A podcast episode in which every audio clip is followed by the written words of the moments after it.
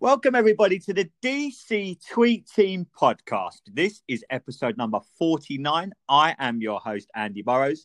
Today, joining me, I have none other than NBC Washington's Mitchell Tischler. Mitch, how are you, sir? I'm doing great, Andy. How are you?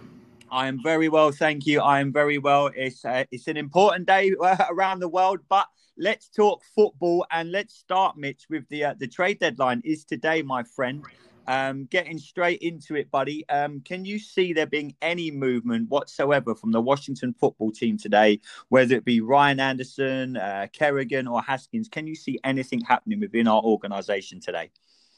I think those are the three big candidates. Um, I think there's going to be a lot of talk here in Washington about those three. I just don't know about the rest of the league. Uh, Ryan Kerrigan is your guy who has the most trade value.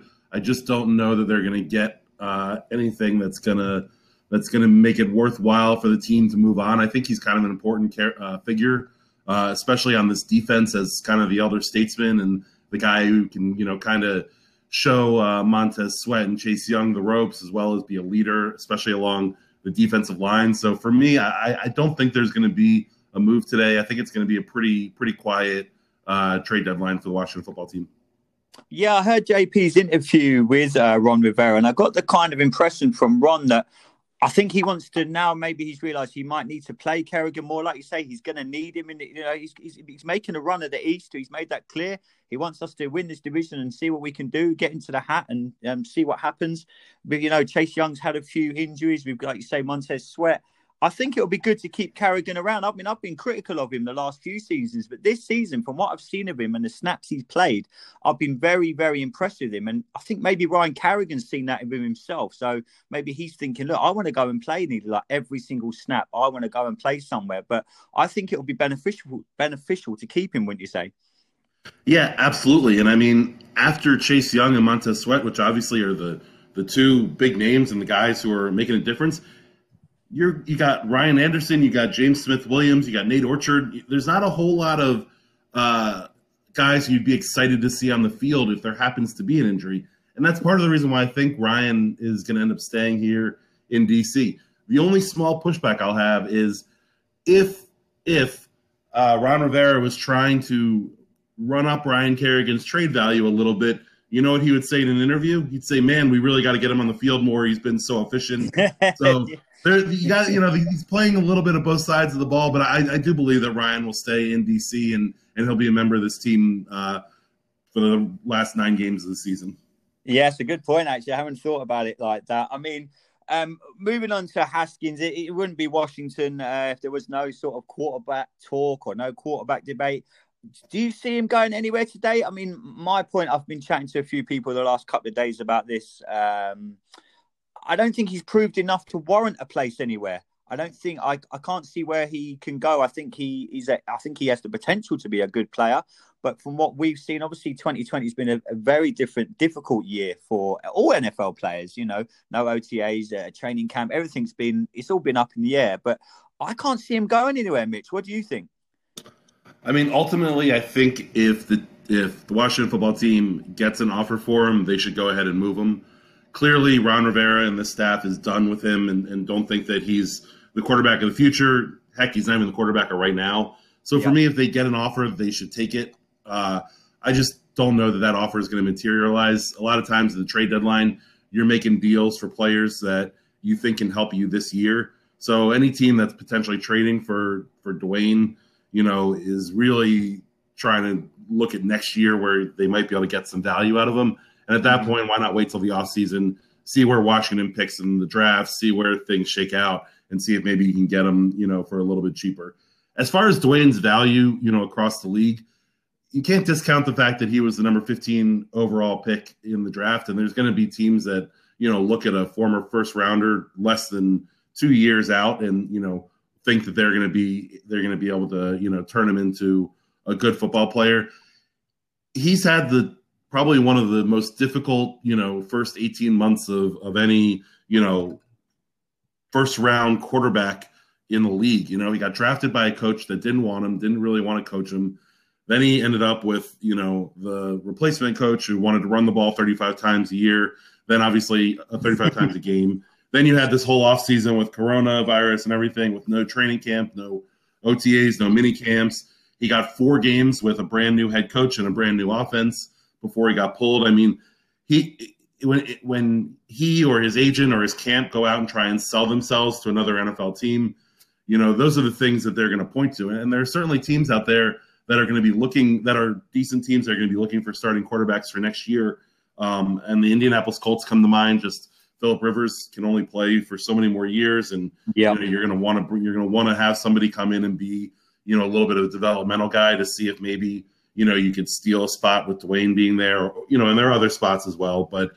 I, I, I ultimately don't think a deal gets done at the deadline here just because I, I, don't know that he can help a team this season, and, and there's there's not a whole lot um, of extra value bringing him in, you know, in November as opposed to waiting till you know January once the season's over.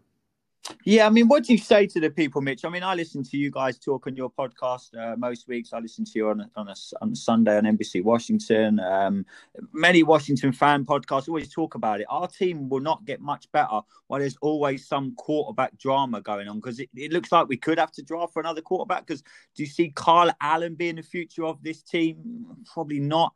Alex Smith, as good as a great story it is and what a wonderful human being he is, and the story is amazing is he the future of this team? No. So if you're not going to go to Haskins, which let's be honest, Ron Rivera is clearly not going to, there's going to be more quarterback drama uh, come the draft again. But like many people have, I've listened to over the last couple of days, are saying that like our offensive line is suffering because you know we need to, if we're drafting wherever we draft in the draft, we need a left tackle. Um, we need to improve other areas of this team. But for some reason, it's always a drama over the QB position in Washington. What's your views on that, my friend?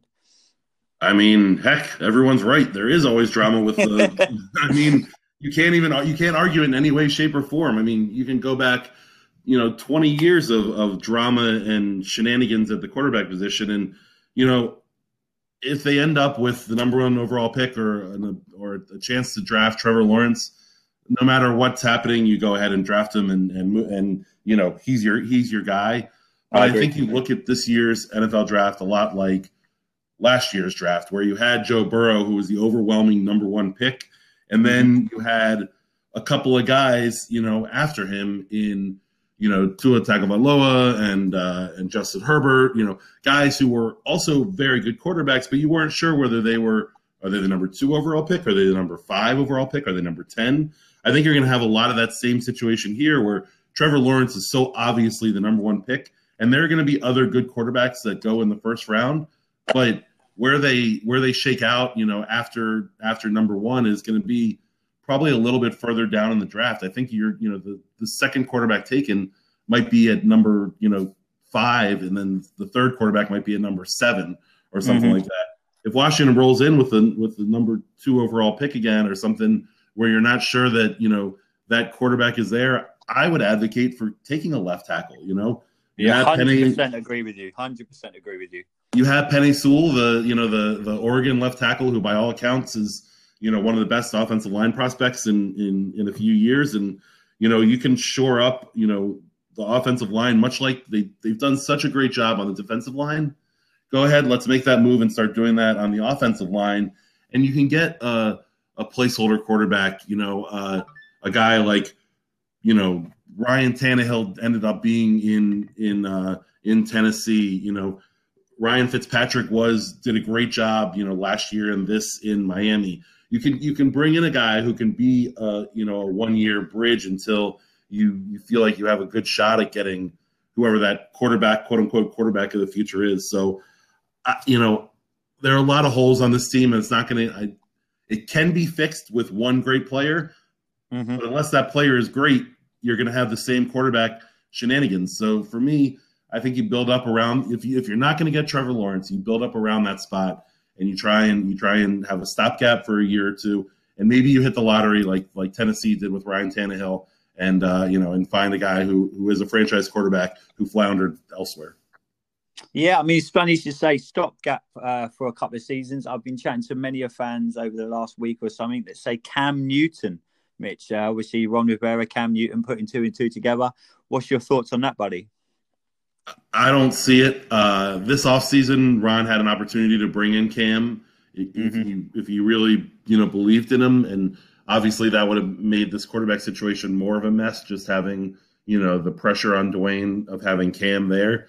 You know, Cam signed for a million bucks up in up in New England, so certainly wasn't a money situation. You know, no one knows Cam Newton better than Ron Rivera, and I think we've seen his play in New England has been, you know, up and down, but the issues that everyone saw in Carolina the past couple of years with being able to throw the ball downfield and accuracy and and and uh, not turning the ball over have all reared their ugly heads up in New England.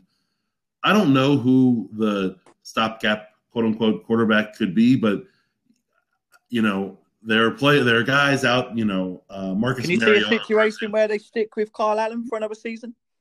There's a chance. I mean, I think Kyle Allen's proven, and granted, it's only been two games, so there's there's you know more to be seen from him in the two games against some pretty bad football teams. So yeah. you know, take it with a grain of salt as of today, November third.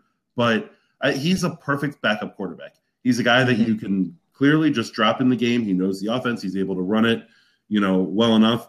Is he a guy that you want to to trust for you know for a 16 game season and, and plan to be to believe to be the guy. I don't know about that. To me, there's you know, let's see how these last nine games go, but he has a proven track record of turning the ball over. Uh, you know, in Carolina the past you know year and change, and and if he's able to to uh, to overcome that and and you know play solid football without without without turning it over and without making mistakes, then maybe he is a guy that you could that you could you could roll with for for a season, maybe.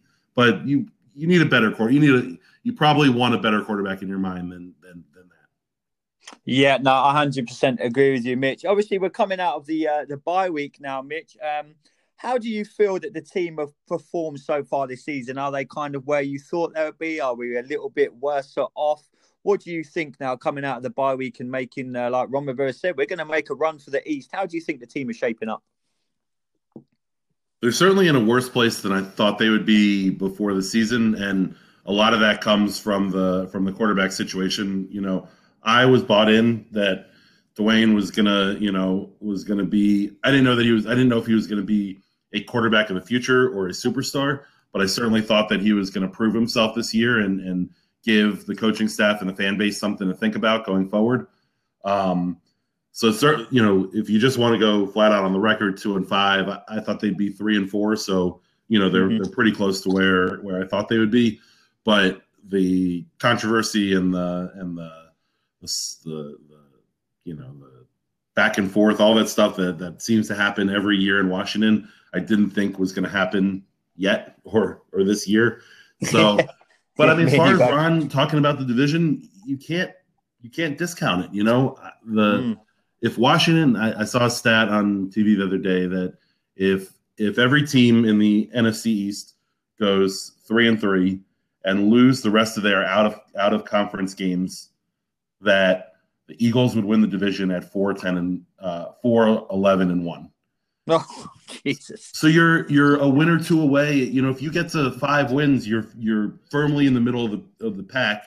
If you get to six wins, you're probably winning the division. And discount that all you want, but all you want is a shot in the playoffs. You know, you saw what Seattle did a few years ago at seven, eight, and one when Marshawn Lynch, you know, broke off a, yeah. the, the beast quake run and they made a little run in the playoffs. You know, all you want to do is get in the playoffs and get a little experience and and Granted, in that situation, you're not going to get Trevor Lawrence, and you're not going to get, you know, probably the the number one, you know, the, your number one quarterback.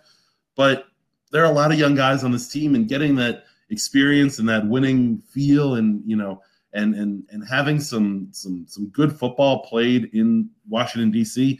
is something we haven't seen in a while, and, and I think that you can you can get excited and you can you can build off that in different ways other than just you know, picking a great football player. Yeah, I personally, I think we'll win enough games that it will go down to the Eagles game, last game of the season. Um, I've heard many people say about it. I think that game is going to be crucial. I think we can definitely beat like the Bengals. I think we can beat them. The Lions will be that'll be quite a tough game. But then you look, Cowboys away Thanksgiving, uh, like the Eagles on the road on the last game of the season. I generally think. Uh, come the second week of January, like I think we could still be playing football. And like you said, that would be the first time in a very long time. And winning breeds winning for me. I mean, I've always said it. I mean, that would be progress for Ron Rivera. You like you, you said, you ha- we haven't had that winning culture in Washington for many, many years now. And for him to come in his first season with everything that's gone on in 2020, on and off the field, and for him personally, I think it would be a great achievement for the Washington organization, wouldn't you say? Yeah, absolutely. I mean, you know, a few years ago, Kirk Cousins, you know, had a great second half, and they they got that home playoff game um, against the Packers, I believe. And yeah. you know, it, it just it to to have that the era of good feeling around here would be would be incredible. And you know, you mentioned the four games that are you know kind of uh, obviously winnable or whatever you know, are potentially winnable in, in the Giants, mm-hmm. the Cowboys, the the Bengals, and and the Eagles. You have you have the Lions. You have a banged up 49ers team. You know, yep. probably not going to beat Seattle. I think you know everyone can kind of kind of agree on that. But you know, probably not beat the Steelers. But but there are some winnable games out there, and you know, I think it goes a long way in in in helping the cohesiveness and and the uh, and the and the attitude and and the culture and all those things that that Ron preaches all the time. And and and for me, you know, it's a crazy year with you know with everything that's going on. I think you got to jump on any opportunity you have. Um, in our interview with him yesterday, he talked about how it took him two years, the first two years he was in Carolina, to put together the roster that he wanted before you know he felt like he could win. We're here in year one, and he feels like he can win, which leads mm-hmm. me to believe that he thinks that you know this roster in year one in Washington is ahead of where his year one roster was in Carolina. And obviously, we you know we saw him go to a Super Bowl in Carolina. You know, if he if he feels like he can win some football games and, and get that get that culture and that that good feeling in, I, I'm I'm on board, and I think that they should go for it because if they don't get the number one overall pick, then uh, drafting between you know two and fifteen or two and 25 you can you can you can find if you trust your your scouting department you can find you know good players yeah, you can find some hidden gems for sure. I mean, I'm behind him 100%. I mean, I've always said in Ron Rivera, we we kind of trust. And do you think, obviously, you speak to a lot of Washington fans. You're over there in DC. Do you think the Washington fan base are fully behind Ron Rivera now? You know, we've heard uh, we're developing the team. Now we're making a run of the East. Where do you think the fan base are with us as an organization uh, overall? I think the fan base was all in on Ron for the first four months he was here. In Ron Rivera, we trust and, and all that. I, I think that there's certainly some some wavering. You know, to me, and and you know, I'm not a football coach. I'm not you know in the front office by any means. Uh, to me, I, I think I thought Dwayne deserved a little bit longer leash. You know, I, I, I don't know everything that happened behind the scenes, but I got to imagine that there was there's more to the story than just the play on the field in terms of you know benching him. But I think he deserved. You know, it's easy for Kyle Allen to look good. He's not playing. You know, good defenses right now. He's playing the Cowboys and the Giants, and he gets the yeah. Giants again. So you know, the offense will look better just by default because they're playing you know worse teams. I think Dwayne deserved an opportunity to you know, to to to play some of these softer defenses and some of these worse teams and you know and, and have an opportunity to and I understand that a lot of the fan base is frustrated that you know Ron decided to pull the pull the plug so quickly. So I I, I think that I think if he had a, a 98% approval rating, you know, heading into the season, I think he's probably maybe at about 75% now. I think there's some some people who are frustrated with the way that he's handled things. But as with everything in the NFL and around Washington, winning cures all. You know, if they go out and, and win a couple games in a row here and, you know, make the playoffs and, and, you know, the team looks, you know, competent out on the football field and, and things are, are getting better, then, then I think people will, will jump back on, you know, the Ron Rivera pirate ship. Yeah, I mean, Mitch, looking forward to uh, this weekend's game at FedEx against the New York Giants. How key and important is it, do you think, that it's going to play a part that we've got fans back in the stadium? I think it'll play a part. I think it'll be. I think it'll be fun. I think it'll be different. I, I don't know that it's a. It'll be a huge, you know, advantage for the team by any means. But I think you know the players talk about. You know, they make a big play, and I can't tell you how weird it is being at a stadium with no fans in it. You know, mm. players make a play and they jump up and they're you know waving to the crowd to pump them up, or they're you know flexing or doing whatever, and it's just kind of odd. You know, it's kind of a, a weird thing. So I think it'll add a little extra juice. I think you know the guys the guys will feel the you know feel the uh, feel the feel the fans there, and and hopefully it's you know it makes a little bit of a difference. But three thousand fans in a seventy thousand you know uh, seat stadium certainly isn't going to be you know the old RFK days where you know jumping up and down on the bleachers chanting "We want Dallas." Yeah, yeah. How have you, uh, Mitch? How have you? Obviously, you're there every game you go to. You're with the team, uh, you know, all the time. How have you found the whole COVID thing? How have you found being in empty stadiums? It must have been a, such a surreal experience for you guys. It's bizarre. Uh, I mean, the first thing I, whenever you know anyone asks, it's the NFL has done. excuse me. The NFL has done an incredible job of getting the season to this point, and the protocols and everything they've done has clearly worked, you know, pretty well considering, you know, what what they're dealing with. Being in an empty NFL stadium is is surreal, bizarre, crazy.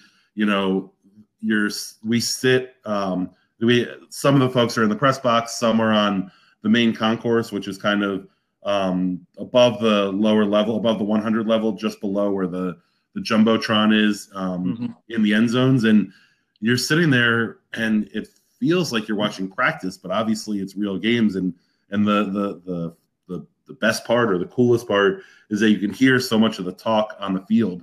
And uh, you know, I going back to week one against the Eagles, the Eagles D line was just chirping, uh, was just chirping the Washington offensive line and maybe the entire Washington offense all game. And uh, midway through the the third quarter, uh, one of the Eagles players, you know, got up after a pile and was was talking some some some trash, and uh, and Morgan Moses just stood up to him and like, you know, I can't repeat what he said, but like just kind of stood up to him and like went face to face, and it was just like, you know, it was cool here, like it was just a, it was kind of a cool, fun moment, like seeing, you know, seeing all that. So it's uh, it's been interesting, man. It's it's been interesting.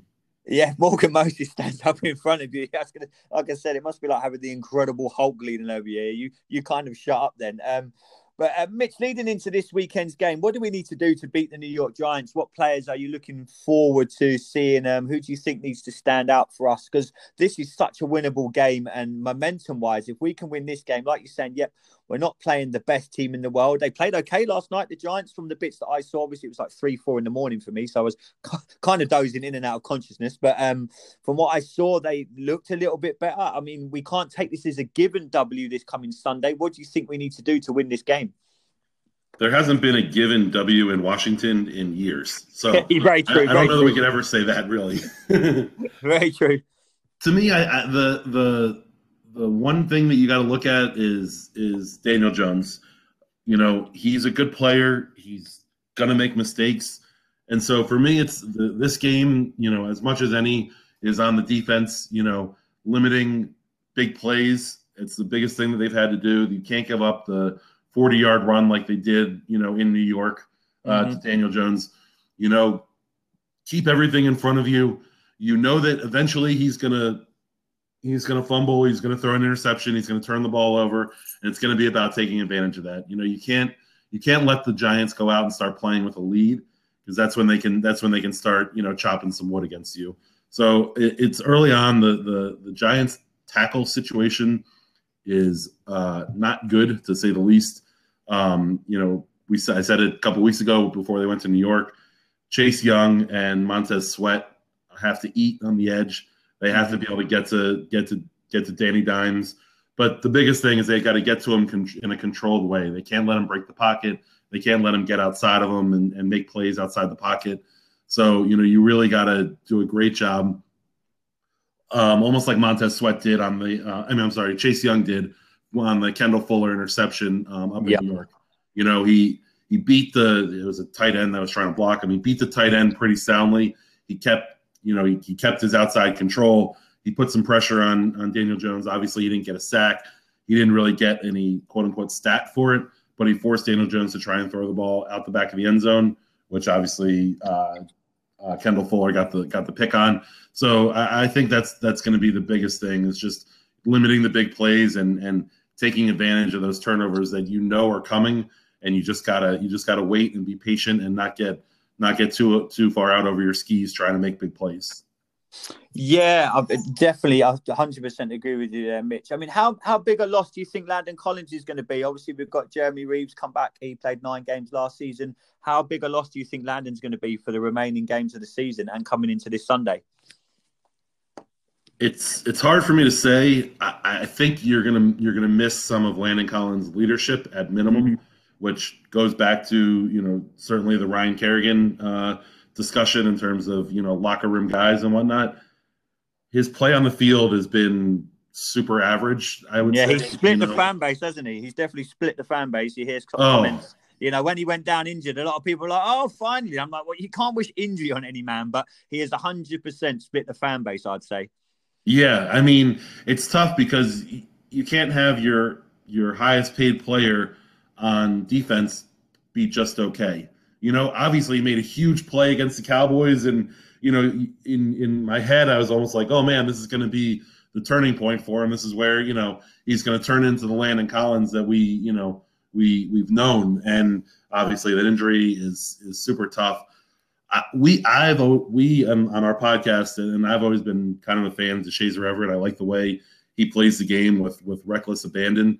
He just kind of is flies around and, and sticks his helmet in, in there and, and makes plays and and I kind of I kind of like that out of him. So I, how big of a loss? I, it's hard to say just because he Landon wasn't playing that well. Mm-hmm. Certainly, it's a loss, but I don't know that it's a I don't know that it's a big loss. It'll be interesting to see you know what Jeremy Reaves has. Ron Rivera was super complimentary of him uh, the other day when we were talking to him, and and I thought Deshazor played played well considering uh, you know the situation that he that he was put into. So I, I I think it's a loss, but I, I also think that it's not something that this defense can't overcome.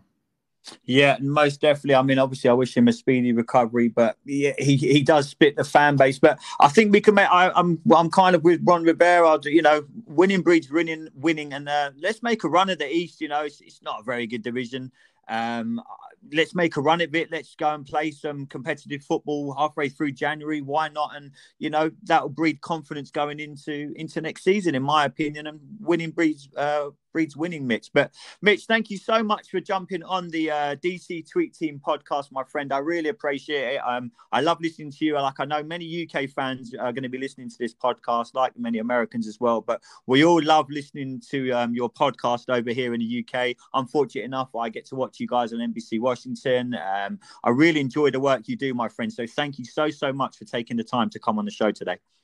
I appreciate that, and and I love all of the fans of the Washington football team, but I love our UK fans. It was, you know, basically four years ago this week. This we weekend, were, Mitch. Yep. That we were in London and we had a, a heck of a time there. And uh, if if the Washington if the Washington football team can ever get a game back over there again, and we can go back to our normal lives, and we can get a uh, a podcast party together uh, over there, it's gonna be it's gonna be a party the likes of which London may have never seen. Uh, Mitch, I think I've just about got over from my hangover from the last time we were here. I was in, I don't know if you guys made it to the Barrow Boy and Banker. It was the Washington football team's base. I was there with Cooley and Doc and. oh, we were there. Yeah, it was one of the greatest nights of my life. I, I can't remember too much after about midnight. Um, it was, but it it just proved how big the fan base is over here in the UK, and um, I hope you guys enjoyed your time over here. Oh, we had a great time. We had a really great time. Uh, I love it over there. I, I, I hope we can get get over there again soon. Yeah, Mitch, I'm going to be over hopefully stateside next year. I, have seen the golf videos. I've spoke to Pete many times. I said we may have to get a golf game uh, uh, arranged. Uh, myself and Carl from the Burgundy Zone are really keen, good golfers. I'm hopefully getting one more game in tomorrow before the lockdown. Uh, just to, does Pete Hailey ever spend any time in the fairway? You know, Pete's game is either really, really good and he'll shoot in the, you know, low 80s or he's really bad and he'll shoot in the 110s. It's uh, uh, there's not a whole lot in between. He's he's your typical uh, you know millennial you know young kid. He he, he he's very in his own head, so he, he he's a very cerebral golfer. If things go bad, he's going south.